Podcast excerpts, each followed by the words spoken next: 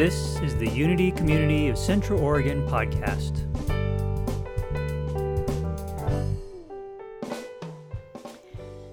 So I titled the talk for today as Rome versus Jesus.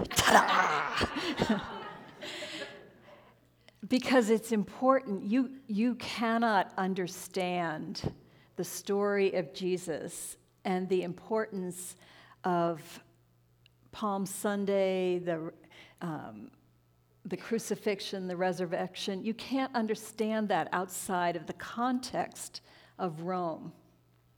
It would be like if I said to you, Oh, there was this minister from Alabama, and he led a bunch of people over a bridge. And you'd be like, Yeah, so?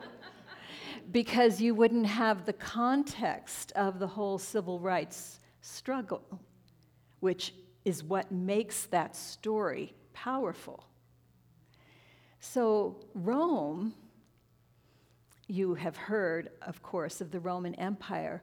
It was, and you've heard maybe of the Pax Romana, that it's Latin for peace, the Roman peace.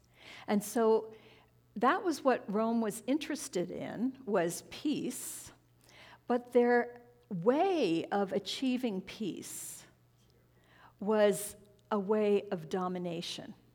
So they would come and they would conquer lands. And when they did it, they had several strategies that they would use in order to keep the peace. One is they would put puppet kings in place. So you've heard of King Herod. He was a puppet king. They had local governors who were over certain jurisdictions. You've heard of Pontius Pilate. He was a local governor. They ruled with an iron fist and brutal reprisals. And there was some degree of religious freedom they could worship their own gods. At least the people in Israel had negotiated that deal. They were able to keep their God as long as the leaders made sure that taxes were coming and the peace was kept. So that was the deal with them. In the first century, there was a tremendous amount of violence that was going on. There was the violence that was institutional and structural, which probably will sound a little familiar to us in our time. They, there was economic and taxation policies that deprived peasants of their ancestral land and kept them very poor. They, they resorted to being um, just kind of traveling artisans or beggars. They were in extreme poverty. Um, they were tenant farmers, day laborers. So that was their situation. There were money changers in the temple. You remember that story about Jesus comes in and throws over the, the temple um, tables? The money changers were, in, at that time, you had to offer an animal sacrifice in order to, for different reasons. That was part of the Jewish ritual.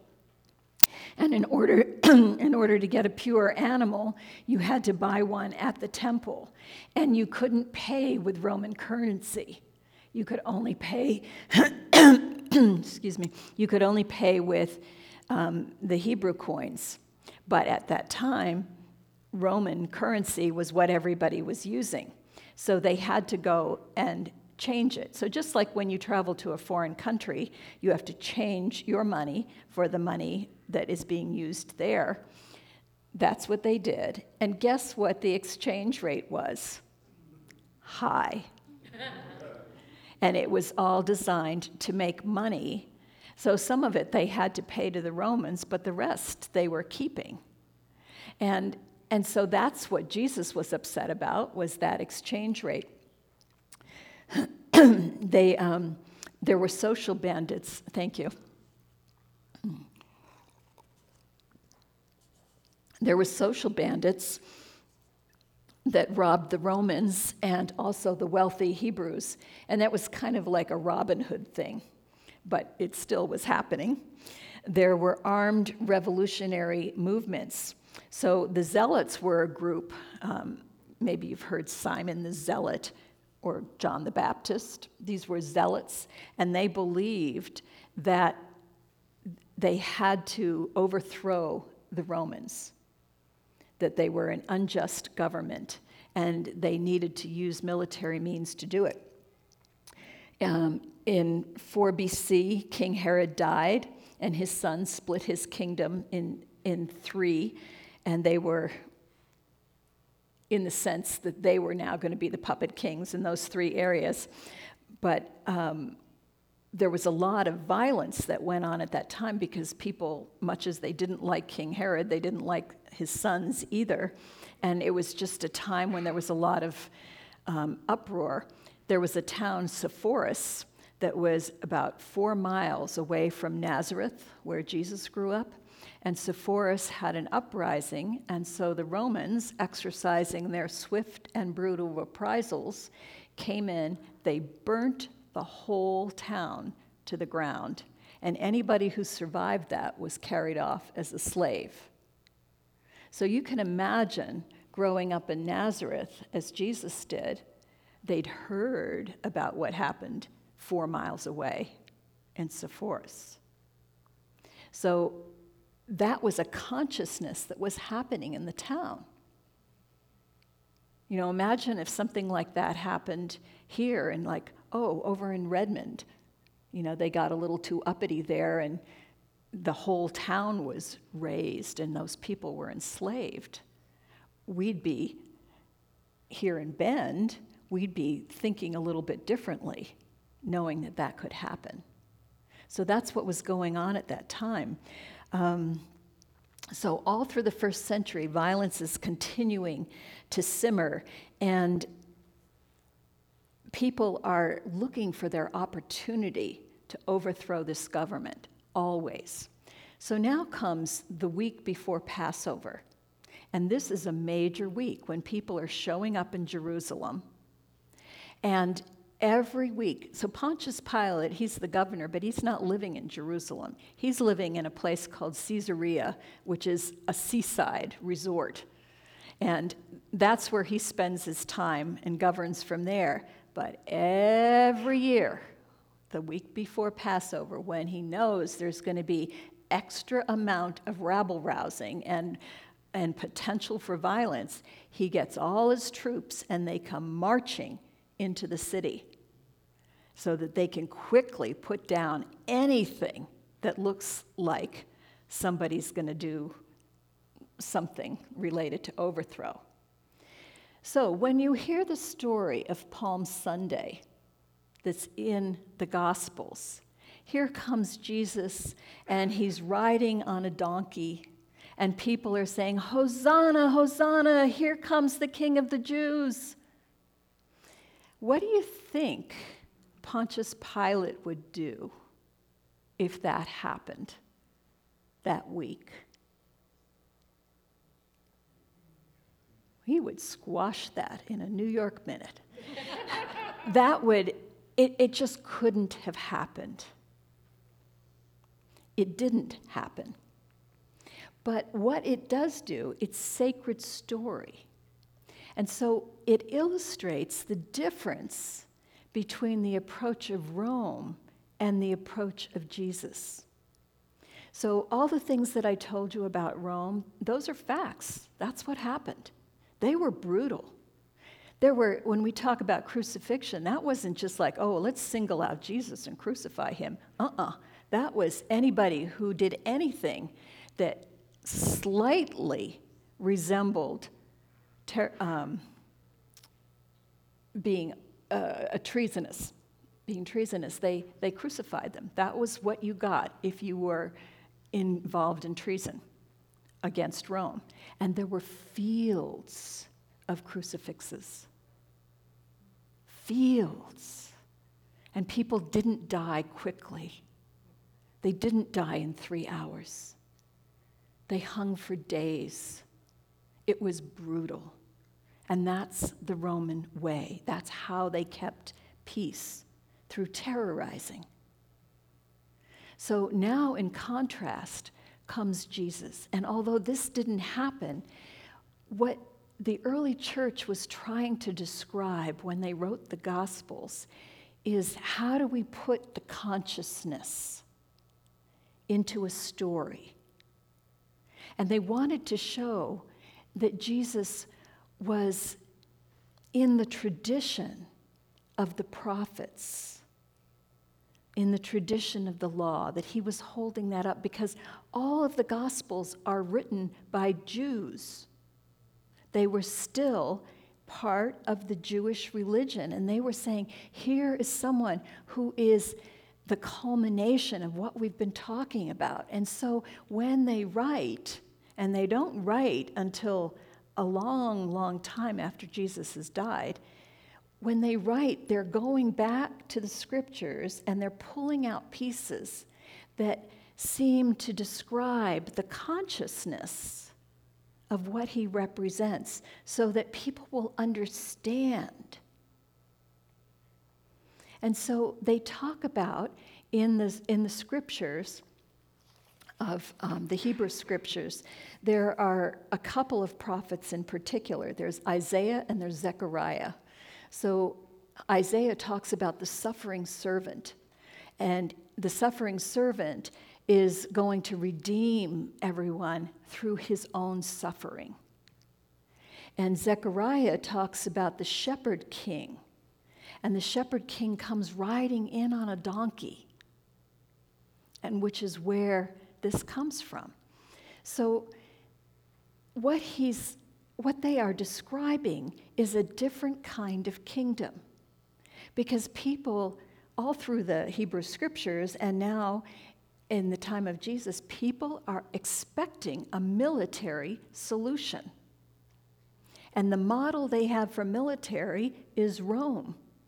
So they're looking for a power that can go you know, against Rome and win. And that's what they expect. That's what they think the Messiah will be. Is someone who will overthrow Rome and they will once again be independent and have a king like King David in the glory days that will come back. That's what they're thinking. And Jesus comes along and he's saying, My kingdom isn't of this world. This is not where power comes from.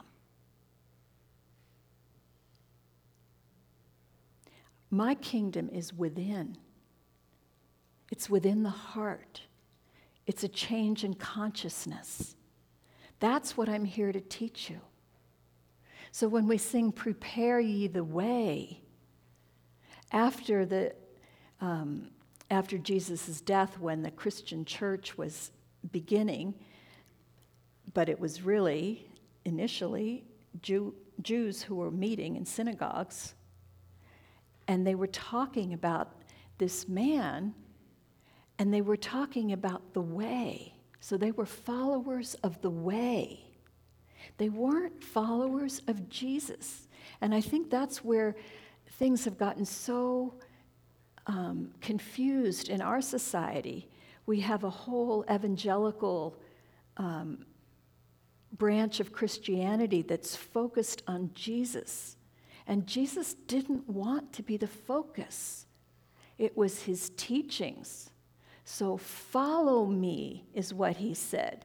He never said, worship me. What is the way? The way of Jesus was a way of love, it was a way of inclusion of seeing every wild soul out there as precious and worthy. We talk about the forgiveness of sins. What that really means is looking at people and don't see them as broken. See them. See the sacredness of who they are. Love them as they are. That's what he was teaching.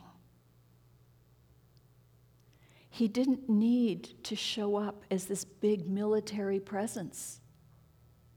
He represented an outpouring of the divine. Here I am to love.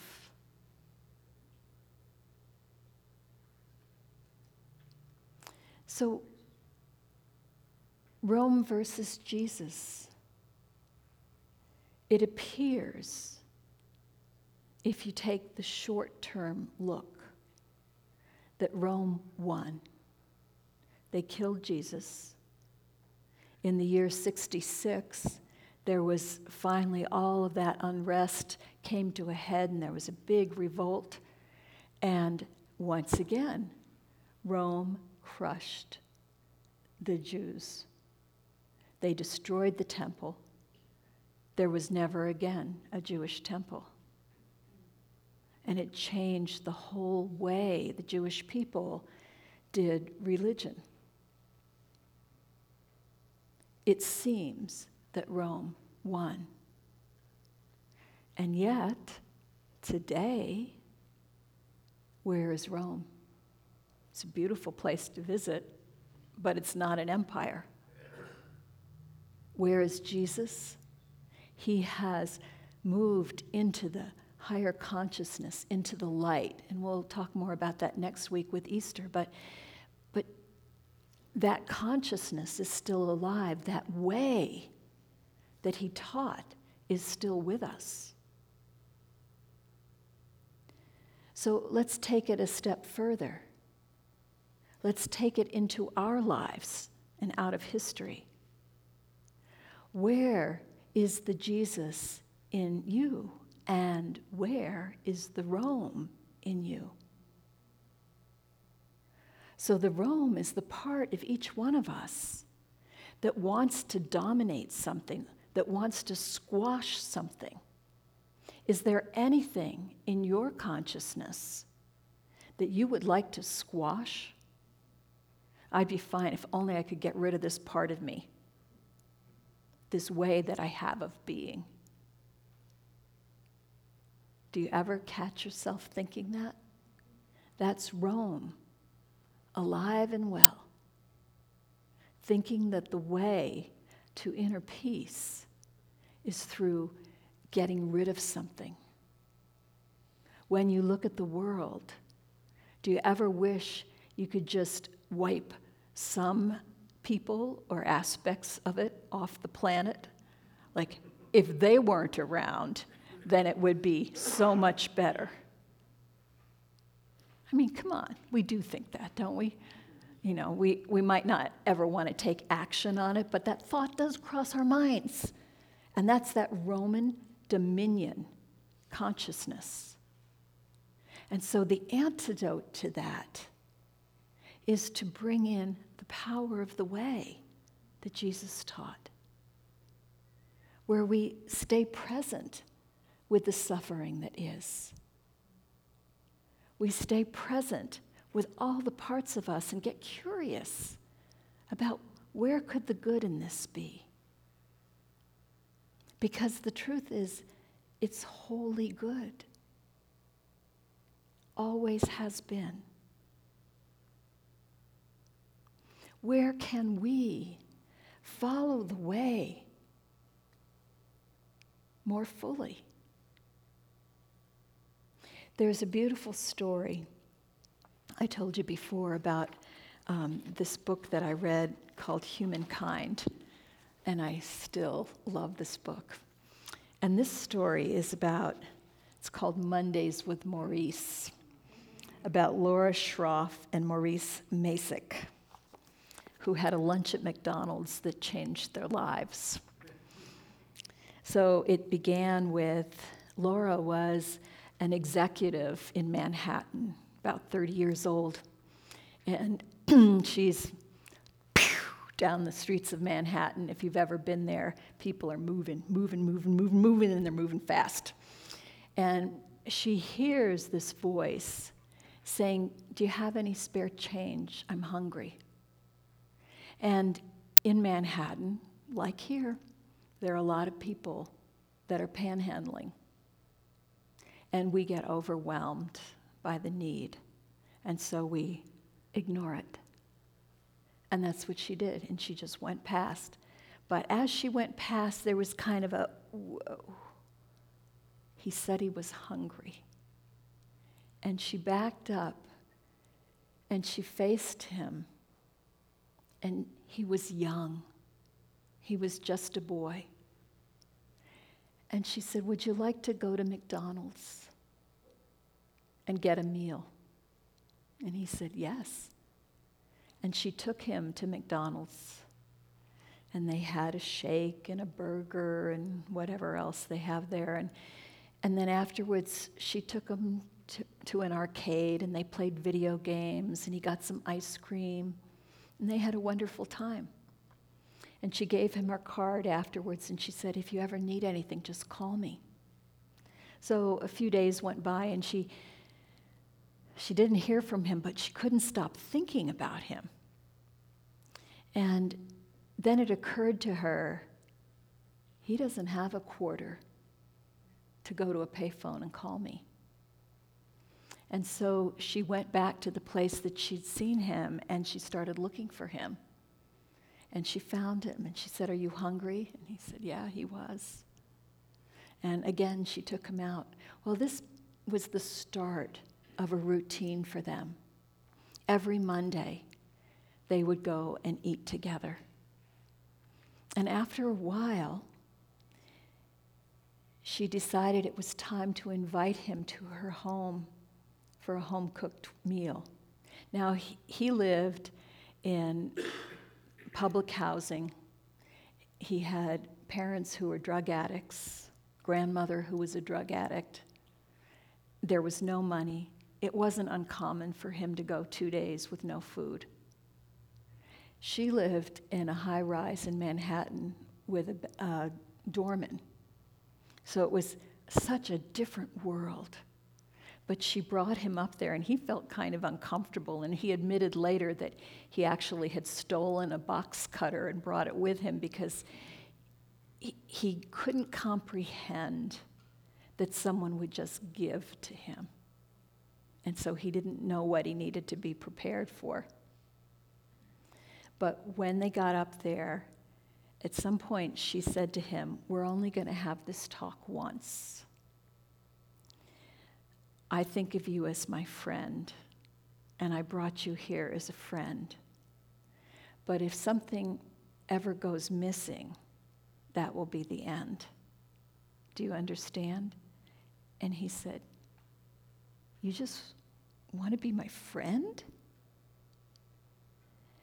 And he, it was so hard for him to take that idea in. But he said, okay, deal. And he stood up and he shook on it. So they continued like this for quite some time. She took him um, for Christmas to her daughter, not her daughter, her sister's house, who had several children, and they had a big meal and, and he got presents. Now, the only presents that he'd ever had in his life, one was a joint from his grandmother. and I, I can't remember the, uh, what the other one was, but it, you know, it was like that was his life. And so he got some presents. And, and afterwards, she was saying to him, What was your favorite part of the day? And she thought that he was going to say, um, that his favorite part was the presents or getting to play out on the playground equipment in the backyard. But instead, he said, it was when we all sat in that room around the table. She said, Oh, that's called a dining room. And he said, Yeah. She said, What was it you liked about that? And he said, Well, the food, but everybody talked and laughed and shared stories. And, and someday, I'm going to have a room like that. And so, really, the gift that he received was not material. The gift he received that day was the, the possibility of dreaming. He began to imagine a life for himself where he could have a job, where he could have a family, where he could have a dining room table.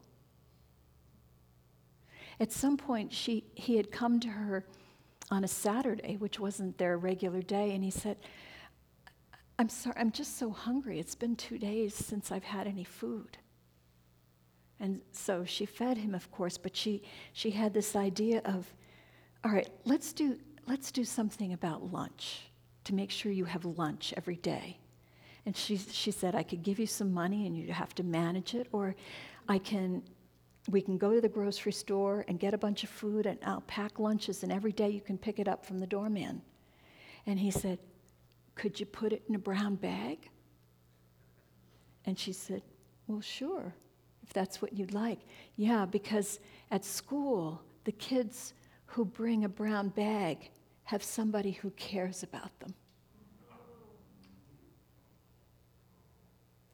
So, you know, this went on, and he grew up and he went to college, and he has a family, and he has seven kids, and he has a big dining room table that they all sit around. And his life was changed, and her life was changed. Because as a 30 year old executive, she didn't have a lot of meaning in her life at that time. And this gave her a purpose. Love is never solitary. It's not just for the one who receives. When we step into love, when we pour ourselves out in love and we notice those that are not receiving love, but are every bit as worthy, when we do that, we become more. Our heart expands. We, we step into why we are here.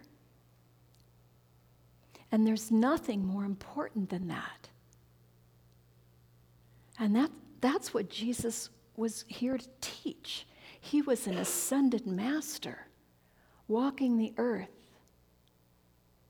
He woke up and he woke others up to say, This is the way that you find peace. It's not through getting rid of, it's not through dominating, it's not through ignoring. It's through loving, it's through being present, it's through paying attention. And that's what we're called to. I want to close with a quote from Thomas Merton. Thomas Merton was a Catholic monk, and he's done a lot of writings, very mystical man.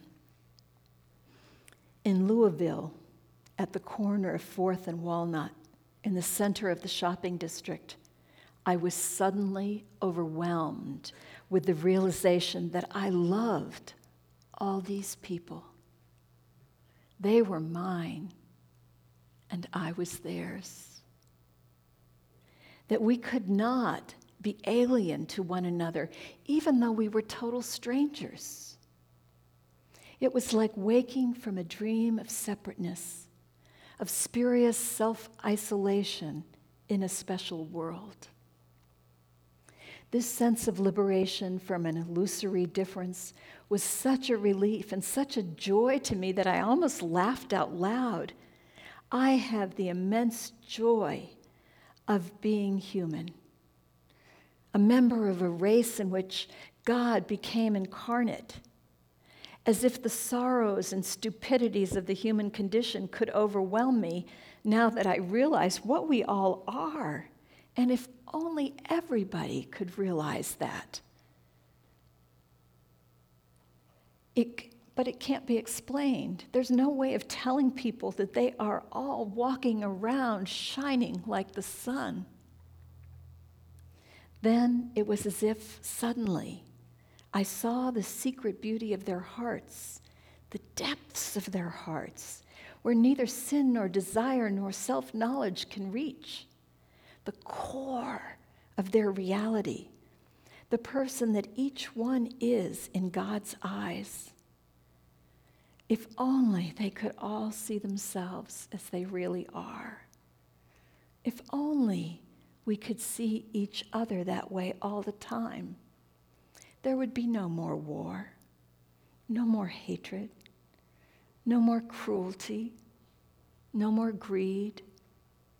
But this can't be seen only believed and understood.